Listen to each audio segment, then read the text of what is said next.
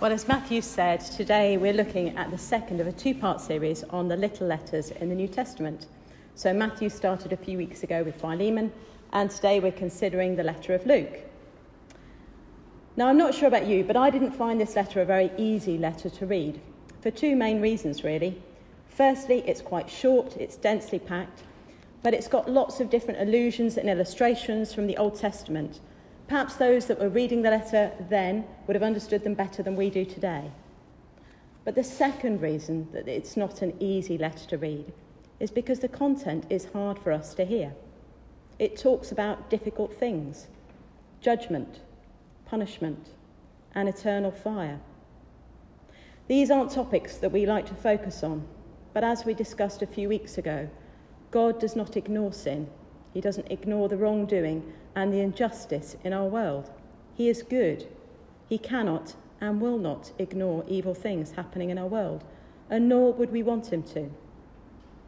Jude himself is a man of standing, the brother of James, and many scholars believe that he was one of the council at Jerusalem that we read about in Acts 15. Jude himself is writing to the early church to encourage them to examine themselves.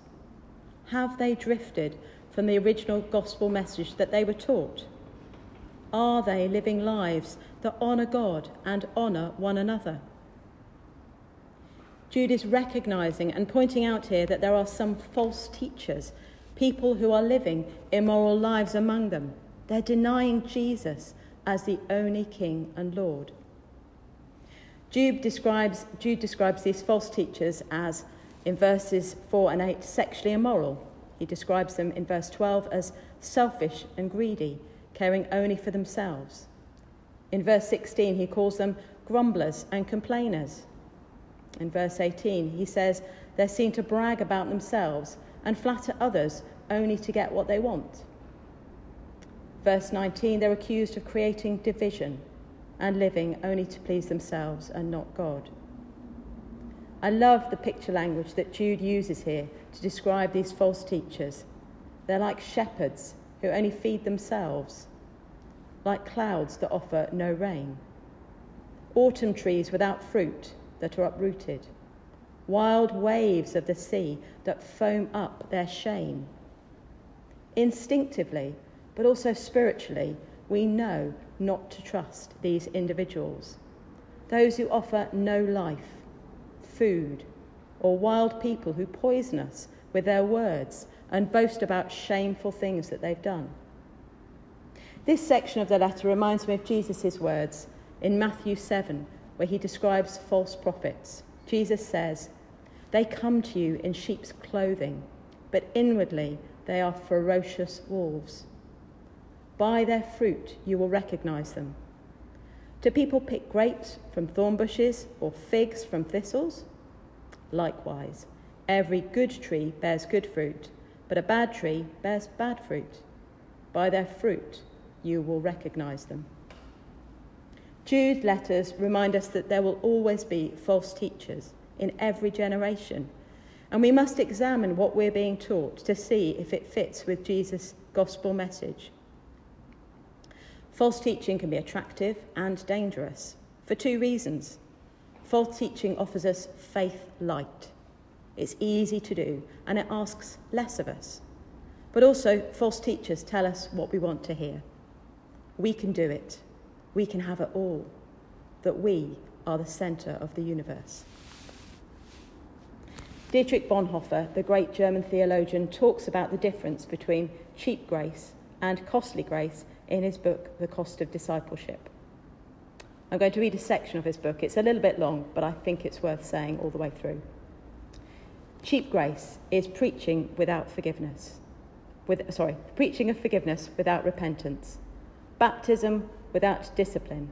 Communion without confession. Absolution without personal confession.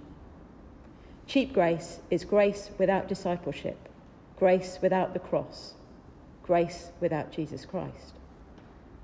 Costly grace is a treasure hidden in the field. For the sake of it, a man will go and sell all he has. It is the pearl of great price, which the merchant will sell all his goods. It is the call of Jesus Christ at which the disciple leaves his nets and follows him. Such grace is costly because it calls us to follow, and it's grace because it calls us to follow Jesus Christ. It's costly because it costs a person their life, and it's grace because it gives us the only true life. It's costly because it condemns sin, and it's grace because it justifies the sinner. Above all, it is costly because it cost, Jesus, it cost God the life of his Son. You were bought at a price, and what has got, cost God much cannot be made cheap for us. Above all, it is grace because God did not reckon his Son too dear a price to pay for our lives, but gave him up for us. And I believe this is the heart of the gospel message that Jesus came for each one of us. This gift of grace offered to us through his sacrifice on the cross, his resurrection and ascension provides new life. He gives us the gift of the Holy Spirit.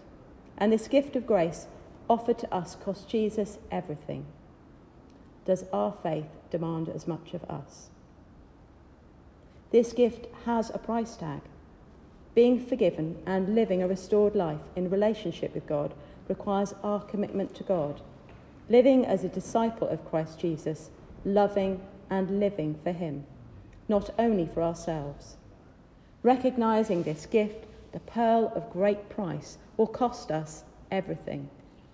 And as the final line of the hymn, When I Survey the Wondrous Cross says, Love so amazing, so divine, divine, demands my soul, my life, my all. So, to finish this morning, I'd like to pray the final blessing from the letter of Jude over all of us this morning. To him who is able to keep you from stumbling and to present you before his glorious presence without fault and with great joy, to the only God, our Saviour, be glory, majesty, power, and authority through Jesus Christ our Lord, before all ages, now and forevermore. Amen.